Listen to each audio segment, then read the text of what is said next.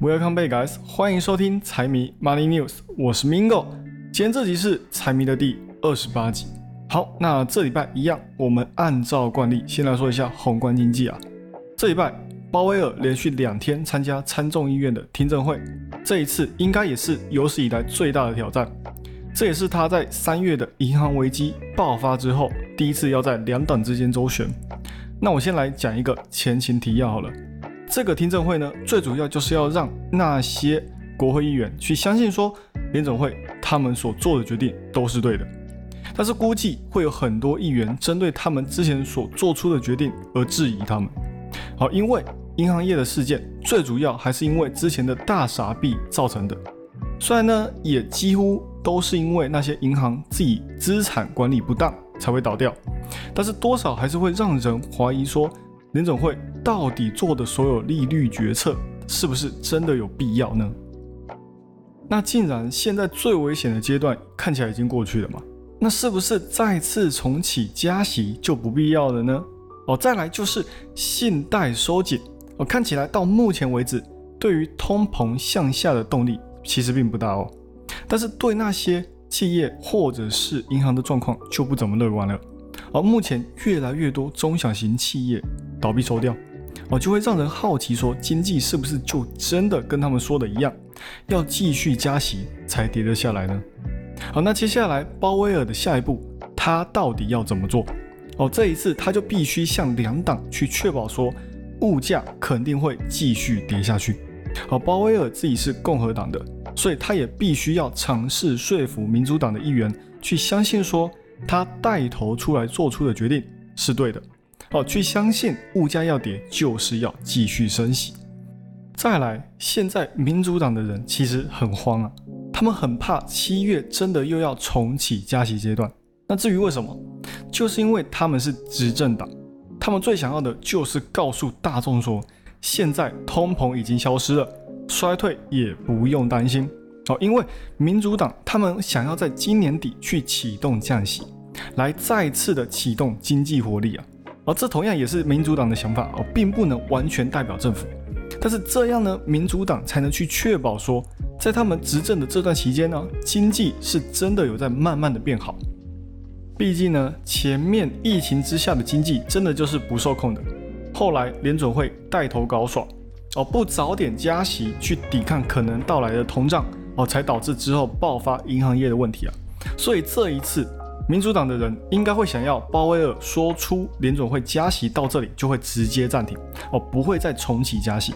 那简单来说呢，就是要把之前所有错估经济的问题全都推给联总会。哦，对，没有错，大家也意识到了吧？反正不管怎么样，就是永远不会是政府的问题啊。那共和党的呢？则是会想要去确保说联总会会继续去对抗通胀哦，因为现在共和党能用的政治手段就是在人前好好展示一下，他们有在好好的去监督联准会继续对抗通膨的决心，而不是只有一点迹象显示物价有在慢慢往下走，联准会就可以完全不怕通胀去做回温的动作。那这样子呢，对于共和党有什么样的好处？这样子呢，共和党也能去确保说，他们明年提名的人选选中总统的几率往上升，而且就算选中了哦，他们党内挑出来的人选选中总统哦，到那时候经济应该也不会烂到哪里去。现在共和党就是在确保这件事情朝着正确的方向走。那基本上看完这两天的听证会，我帮大家总结一下这两天的重点。鲍威尔认为说，今年比较合理的操作是。再加息两次之后，再来考虑降息。这一点，我们看之前的 FOMC 公布的点阵图就可以看得出来。联总会的官员也几乎都是持同样的看法。他预计经济还会继续保持现在这样的增长，也就代表说下跌不会过重，也不会回弹过快。劳动力市场呢会越来越弱啊，就是失业率会越来越高的意思。那通胀呢也会随之下降，但是他们并不认为说今年会有降息的可能啊，他们认为说离降息还非常的远哦，革命还需努力哦，并且如果要降息的话，他们的点阵图显示也是要等到明年哦。当然，最主要的还是要等到各个经济数据都有明确的朝同一个方向走之后，他们才能确定接下来该往哪里走啊。其实就是啊，继续讲干话的概念了啊。只不过这一次也有讲到一个重点，也就是有关银行监管的问题。那这一次呢，比较针对大型银行，中小型银行并没有说要如何去处理，可能是因为说。大型银行倒闭比中小型银行倒闭还要来的哦，影响还要来的最严重。那就算是 FDIC 呢，应该也不会想要把倒闭的银行给通通给吃下来啊。而且就算吃下来呢，那对市场的冲击当然也不是一般的重哦。就在这几天，鲍威尔公开说出要针对大型银行进行更严格的监管之后呢，美银哦就先给它跌了两趴哦，绰绰士气啊。哦，因为更严格的监管，也就代表说他们的盈利也会受到压缩，哦，所以这个消息整体来说是对大型银行不太友善。但是换个角度来看哦，这一次呢，基本上是没有什么好说的。哦，联总会一样会继续对抗通胀，他们暂停加息，只是休息一下，喝了再上。哦，他们也会在必要的时候把加息重新带回市场，QT 呢也会渐渐退场。但是利率调整到目标这一点？他们会继续实施啊。简单来讲，整场会议下来就是老调重弹了啊，没有什么新奇的。那财政部长耶伦呢，这礼拜也说了有关银行业的问题。他说，可能今年会随着利率不会在短期之内往下降，也会有更多的银行寻求合并啊，这也会导致说会有更多的大型银行大者恒大，强者越强的局面。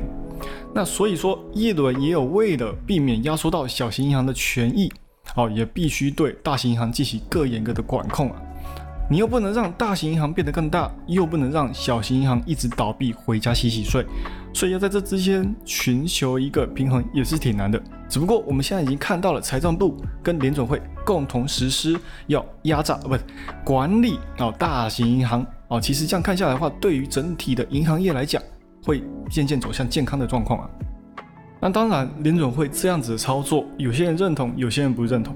那不认同的呢，也不是因为说联总会对于利率的决定，而是他们会去担心说，制造业会为了可以拿到拜登政府今年推出的通胀削减法案补助，而通通回流到美国去，最后呢，通胀就会变成比市场啊想象的还要更加的顽固，更难下来，再进一步成为推升通胀的帮凶啊！而且很多时候物价迟迟不下来。房价也僵持在那里不下降，公司企业们也还没有到唉声叹气的时候，就业市场也还继续保持了供需平衡的情况底下，如果以历史数据来看的话，其实最后通胀反弹的几率是不低的哦，几乎都有六点四帕的可能性会有一个小幅反弹啊。等到那时候就要看看联总会会怎么去应对哦。这一次不管是在利率决议，或者是这几天的听证会上面呢。重新加息，或者是拉长加息周期，鲍威尔也不止强调过一次哦。那除了美国之外，其实很多国家也是继续保持加息的立场，像是英国核心 CPI 还处在七点一帕的高位，通胀可以说是非常的高啊，所以他们真的不加不行。那英国股市呢，也是没什么涨哦，年初到现在也只涨了一点八帕哦，可能到年底都还在加息阶段。那英国的央行行长也是表示说，未来还会继续在加息，但是跟美国不一样的是，美国他们是先暂停，且看且走。那英国呢，则是采用了先加再说的策略啊。那我们再看看欧洲各国，挪威跟瑞士也都分别加了两码跟一码，也跟英国一样，会继续加息到通胀回到百分之二的目标。那可能你听听听到这里，都会觉得，哎，这还好啊，正常操作嘛。我加个一两码去维持通胀水平，OK 的。只是其中有一个国家哦，这一次加息就加的特别的夸张了。土耳其他们这次直接加息了六百五十个基点，把利率一次从八点五帕调升到了十五帕，直接加了六点五帕，直接改变他们一直以来的利率走向。那为什么他们这一次一次就加那么多呢？哦，是因为说土耳其的物价通膨已经来到了百分之四十啊。四十趴啊！我买根棒棒糖就跟我们在台湾买一碗卤肉饭一样的价钱啊，简直就是不要人活了嘛，是不是？连饭都吃不起，还怎么生存？哦，他们的情况就跟墨西哥郊区差不多。好，因为没有干净的水源，所以可乐或者是其他汽水类的商品都比自来水还要来得便宜。他们当地的居民呢，也都因为物价太贵哦，支付不起那些那么高昂的生活成本哦，就算是自己的家人喝汽水喝到糖尿病死掉哦，他们也是没有在怕的，在葬礼上继续喝着可乐。那你说是他们自己咎由自取吗？当然也不能这样说哦。其实更大的问题还是在政府身上，包括物价高涨哦，资源缺乏，政府高官荒淫无度哦，这些原因呢哦，政府还是需要去负一半的责任的。那我们讲回来，土耳其，我稍微研究一下才知道说，他们在这之前呢，一直都是保持低利率的政策。哦，就跟日本是一样的，只不过他们比日本还要来得更加的激进他们在物价不断膨胀哦的阶段，还在持续的去刺激他们的经济哦，去刺激民众的购买力哦。哦，这也导致说土耳其的货币在过去几年哦就贬值的八十趴哦，也因为说他们本身的货币价值本来就不高，而且连在地人都急着把自己的储蓄转移出去哦，再来说它的地理位置呢。哦，土耳其其实也不是一个资源肥沃的地方嘛。哦，甚至呢，国家的经济还有一半以上是透过服务业来做支撑的，是五十几趴哦。他们农业呢，只有只占了他们的 GDP，总共也只占了五趴，加上人均 GDP 又低哦，工业输出呢，连台湾都比不上，国家还高度仰赖进口，生活成本可谓是越来越高啊。久而久之呢，就会变成一个恶性循环啊。那日本就不一样了，人家有底气，依靠 QE 来带动经济哦，世界第三大的经济体啊，哦，它虽然也是保持低利率，但是本国的经济呢也是非常的强劲，外资也是非常的看好，贬值对于日本来讲，或者是其他国家来讲，就是在捡大白菜啊，而且日本制造的压缩机，大家也是非常的喜欢，再来就是因为。中美贸易战的关系，让过往的主要供应链都重新重组过。日本呢，也理所当然成为了这一波压榨中国的有力竞争者。哦，巴菲特也在二零二零年就抢先投资了日本了，连老巴都看好哦，日本是要怎么输？哦，反之，土耳其相形之下就没有什么优势在嘛。通膨在四十趴以上，可能在未来的两到三年呢，都还要继续对抗通膨也说不定。那现在看起来，土耳其政府一直以来都在采用的低利率政策，对他们来说，可能就是一个错误的决定。那我们撇开单一国家不说，我们来看一下全球的几个重大经济体系：欧洲、英国、美国。我现在不是还在继续喊加息，就是打算在未来继续加息，而且短时间内呢，这种状况还没有停下来的迹象哦。之前暂停的又加了起来，没有暂停的现在又开始重新加速啊。哦，经济真的完全没有市场想象的那么快掉下来，那衰退呢，可能也会比我们想象的还要来得晚。好，那我们接下来来聊一下关于政治相关的话题。美国这一次真的是恶心的一波中国啊！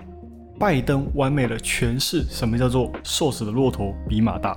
哦，随着他自己连任几率越来越低，他说的话也越来越大胆了。礼拜二晚上，他在一个募款活动上说，习近平竟然完全不知道中国之前对美国有发射过间谍气球。哦，这一句话听起来是还好，对吧？没有什么冲突，只是有点嘲讽的意味在，但是还不足以让习维尼主席生气嘛。但是紧随其后呢，他又马上蹦出这句话：拜登说，作为一个独裁者呢，哦，你不知道发生什么事情，其实是有点尴尬的。意思就是说呢，维尼亚，你封锁国外的消息到自己的国人耳中就算了哦，你自己国家发生的事情连自己都不知道，连任了好几届了，基本上就是跟俄罗斯还有北韩一样哦，就是一个独裁政府，怎么可能还会不知道自己国家的消息呢？哦，这边大家都有注意到一个信息吧？没有错，就是独裁这两个字啊。那北京当局呢？听到拜登这样说，都气炸了哦，简直就是在说他们的领导人什么都不知道，只会吃蜂蜜哦。北京还把美国驻中国的大使找来做一番思想改革。但是其实呢，美国这里面还有另外一层意思哦，他就是说哦，他们根本不把气球放在眼里哦，气球不是重点啊。哦，大家也应该看过那一颗间谍气球吧？大的跟什么一样哦？那个大到不发现真的很难哦。那就这样飘到美国去哦，也是蛮厉害的。那除非中国就是在声东击西啊，就像是北韩培养一大堆骇客是一样的哦，不然说这样子哦，中国这样子的间谍手法真的就太过低端了。那中国除了把美国到中国的大使同志哦做了一番思想改革之外，他们当然也有嘴回去。北京当局说哦，他们绝对不会去放任美国这样的挑衅哦。如果美国不道歉，那中国就会坚决回应。哎，气势很足哦，威吓性也很够，但是也要考虑到对方是谁呀？哦，美国哎，他们有在怕的吗？根本就没有好吗？哦，不止这样。拜登隔天还补一句说：“哦，他们不觉得这样子是挑衅，还说布林肯哦最近访问中国的行程非常的愉快哦，中美关系也在渐渐的变好。”那我看到这里，我也是满脸疑问了哦。布林肯如果不早点离开中国，恐怕他就会成为下一个常驻在中国的大使了吧？那拜登呢？最后面他还有说，他感觉可以在近期见到维尼，或者是跟他通电话。哦，那他这边说的近期呢？哦，是在说印度会在今年九月举办的 G 团体。那这一次的 G 团体会议呢，很有可能我们也可以看到拜席会面。那如果这一次没有见到面的话呢，拜登也早就准备好了另外一手。这一次哦，今年的十一月的 APEC 会议呢，拜登亲自发送邀请函到维尼的手上，哦，去邀请他到美国参加 APEC 会议。那中国这边呢？我觉得维尼非去不可啊，因为如果不去的话，美国可能就要做文章说中国不敢面对美国。哦，真的不得不说，拜登的这一手真的做得非常的漂亮，猖狂又不失风度，先惹怒你，再来恶心你，哦，让你不得不去面对。但是这会不会是下一个中美关系恶化的引爆点呢？这我们就不得而知了，只知道哦，这一次拜登是真的做的有点过头了。再来，我们来看看关于个股的消息。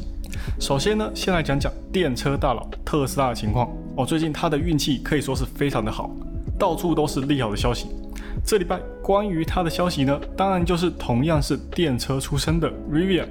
说他们将会在二零二四年开始，Rivian 的旗下车主都可以去采用哦特斯拉自家的充电桩来帮车子充电，到二零二五年才会把旗下的所有新产出来的电车充电口都改成特斯拉的专门接口，也就是说，等到那个时候再也不用用转换器来充电了。哦，他们将会去全面去采用特斯拉的充电标准。哦，基本上就是之前的通用跟福特的协议照搬过来用。而，另外呢，就是美国德州，他们要求电动车的充电公司在使用拜登推出的电动车补助资金的时候，也必须要采用特斯拉的标准。再加上之前跟全美前两大的车企达成协议，现在 Rivian 也加入了。哦，还传出说现代汽车啊也要跟着去采用特斯拉的充电标准。哦，现在几乎可以确定说，我们会在未来看到越来越多的车厂陆续加入特斯拉的大家庭。哦，只能说这对特斯拉的成长哦是非常的有利的。那当然也不是只有企业看上特斯拉的魅力，而印度政府呢现在也在跟特斯拉周旋哦，看能不能在印度设厂哦，真的是好消息接连不断。这股价哦不上去都对不起未来的估值啊。那特斯拉这一个月来的涨势，随着消息面强势，技术面也不甘示弱哦，上面的压力位也接连突破。但是不避免的哦，还是会因为买盘动力不足而往下走嘛。哦，最近这几根上涨的量能就没有随着价格往上哦创近期新高而增加。哦，这里可能还是要稍微的去注意一下。哦，目前呢，本益比已经来到了八十倍哦。那近期的上涨呢，可以解释成哦 AI 驱动，也可以看成是非特斯拉电动车哦可以使用特斯拉充电站的兴奋情绪。那不是说不会继续涨啊，只是说多方力道变弱了一点。那国外的评级机构巴克莱也跑出来说，建议可以开始获利了结了哦，毕竟今年已经涨了一百四十趴哦，也是要休息一下的。Google 跟微软再次杠上了，Google 跑去跟美国贸易委员会 FTC 告状说，微软不按规矩来哦，私自把用户的需求跟他们的软体绑定。来借此壮大他们的云端业务，我这一听就知道又是一个反垄断投诉啊！可能是因为近期呢，微软跟 OpenAI 合作推出 GPT，又改进他们的浏览器 Bing 的使用，让用户的粘性增加哦，一下子追赶太快，让 Google 因为他们的一系列操作感到着急了，所以现在先下手为强，挫一下微软的士气，让他们分心哦，不要太快就把他们长久以来的维持下来的市占率都给抢走。那 Google 这边跟 FTC 说的是，微软有刻意的操作自家平台的 Windows 和 Office 办公软体，让很多企业去强制使用他家的产品，并对他们的产品产生依赖嫌疑啊。也因为如此，也减少了用户去选择除了微软之外的哦云端服务商哦，直接把其他人的生存权益都给剥夺走了。那 Google 呢？哦，真的也是够狠的，他们直接把垄断哦升华到了国家安全层面了。这次他们声称说，微软现在这样搞哦，就是在利用云端市场在控制整个国家的安全。那会针对的意图也很明显嘛，就是 Google 不想要微软去抢了它的龙头位置。更何况 Google 自己这几年哦，也因为垄断的问题常常上法院报道，自己就是反垄断的这个议题的常客了。而现在他们还在打有关广告市场垄断的官司的。哦，自己都忙不过来了，哦，现在又因为说 AI 的关系，又被微软后来居上，才会出此下策。哦，就是秉着我就算死了，哦，也不会让你好过的决心来拉微软下水。哦，虽然也不能完全说微软没有垄断嫌疑了，哦，它反而早在公司刚成立的前期呢，就已经被反垄断给搞过了。哦，Windows 是直到最后他们受不了，一直上法庭，才把 Windows 开放到全平台的。哦，但是讲认真的哦，公司想要做大，难免一定会被怀疑说有没有垄断市场的嫌疑。哦，这真的很难避免啊。但是这也不是我们所需要担心的哦，最好是来一个两败俱伤，让新时代的产品趁机找机会跳出来。哦，甚至把他们给淘汰掉，来一个世代轮替哦，创新才会持续进步。不然你看微软。如果没有跟 OpenAI 合作，那 Google 还不知道要摆烂多久。阿里巴巴在经历马云宣布旗下业务一拆六之后，CEO 已换人做了。这礼拜，阿里巴巴的董事会主席兼 CEO 张勇勇哥哦，在给所有员工的信中宣布说，会在今年的九月十号卸任，接下来会由集团的副主席蔡崇信来当他的继承人，担任董事会主席。那 CEO 呢会交给吴永明来担任，那同时呢，他也会是淘天集团的董事长。那淘天集团呢，其实也是旗下业务最大宗。淘天拥有淘宝跟天猫哦两个阿里的电商支柱平台啊，现在都在淘天吴永明的手里。而且有意思的是呢，这一次哦上位的蔡崇信跟吴永明呢，他们两个呢都是来自风投圈的。当年蔡崇信是自愿抛弃百万年薪，转而加入马云的创业团队的，而吴永明呢，则是远景资本的创始人，他曾经管理过超过一百亿人民币的资金啊。马云也是厉害啊，在创业初期就找到两个大将帮他管理公司。那张勇还有在信中写说，他在接下来还会继续担任阿里集团的阿里云智能的董事长跟 CEO。那现在这一种哦不断竞争的环境里面哦，阿里还选择去改变，把自己的公司业务一拆六哦。虽然有一部分是因为说不想被市场给淘汰掉，可以更好的去应对市场的变化，但我们也可以看得出来，就像是蚂蚁金服一样哦，阿里也怕自己被垄断的议题给搞死。所以这一次换人呢，更像是为了要进一步去巩固之前分拆的决定，要做就要做到最好，搞不好未来十年阿里旗下的这些业务也都会变成一方霸主，也说不定。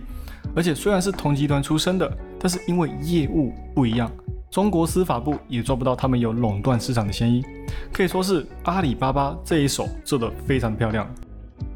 同样是电商巨头的亚马逊，他们针对 AI 也有了新动作。我们都知道，它有一个 AWS 的云端业务。亚马逊也宣布说，他们会用他们的 AWS 去推出训练 AI 的新项目。那这一次，他们会投资一亿美金来展现他们的决心。但是，他们要做的也有点不太一样。他们主要是想要借由数据中心来帮助其他公司，来利用他们家的生成式 AI 的技术，来加快他的这些所谓的客户公司的成功。哦，他不是想要一家独大，而是想要带整个产业里面的其他公司也一起成长。那原本是想说 AI 出来有一段时间都没有看到亚马逊浮出水面了，没想到在 AI 领域，他们也是想要搞一番大事的。那我们来看一下它的技术面，亚马逊在星期四大量上涨四趴多，虽然在隔天有受到卖盘承压，有小幅收跌，但是这边放量站稳，也已经算是纳指里面数一数二涨幅最高的个股了。那上面的压力位我们会看到一三四到一四四这个价格区间。那什么时候要继续往上攻呢？这我也没办法确认哦，毕竟现在的大盘就处在一个非常尴尬的位置，要上不上，要跌不跌，买盘力道有减弱，但是量能续涨，所以我们也不能断言说哦，现在市场就是要走一个下跌啊，或者是熊市归来的状态，这是我的看法哦，你们可以拿来当做参考。好，那下一周的话，我们可以去关注的消息有耐用品跟房屋的销售数据。鲍威尔下礼拜也会分别在欧洲央行跟西班牙谈话作为联总会的老大，他真的完全没有在休息的哦。再来的话就是周五的 PCE 跟消费者信心指数啦。好啦，那以上就是这一周的财经大小事。财经 Money News 陪你阅览国际财经，让你不再对财经感到陌生，让财经与你没有距离。那大家别忘了哦，每周日晚上更新，记得要追踪开启通知，才知道节目更新哦。喜欢我节目的朋友们，帮我多多推荐给你的亲朋好友，记得 follow and share，一定要给它按下去。那就这样喽，祝大家端午连假快乐哦！我是 Mingo，我们下期再见，拜拜。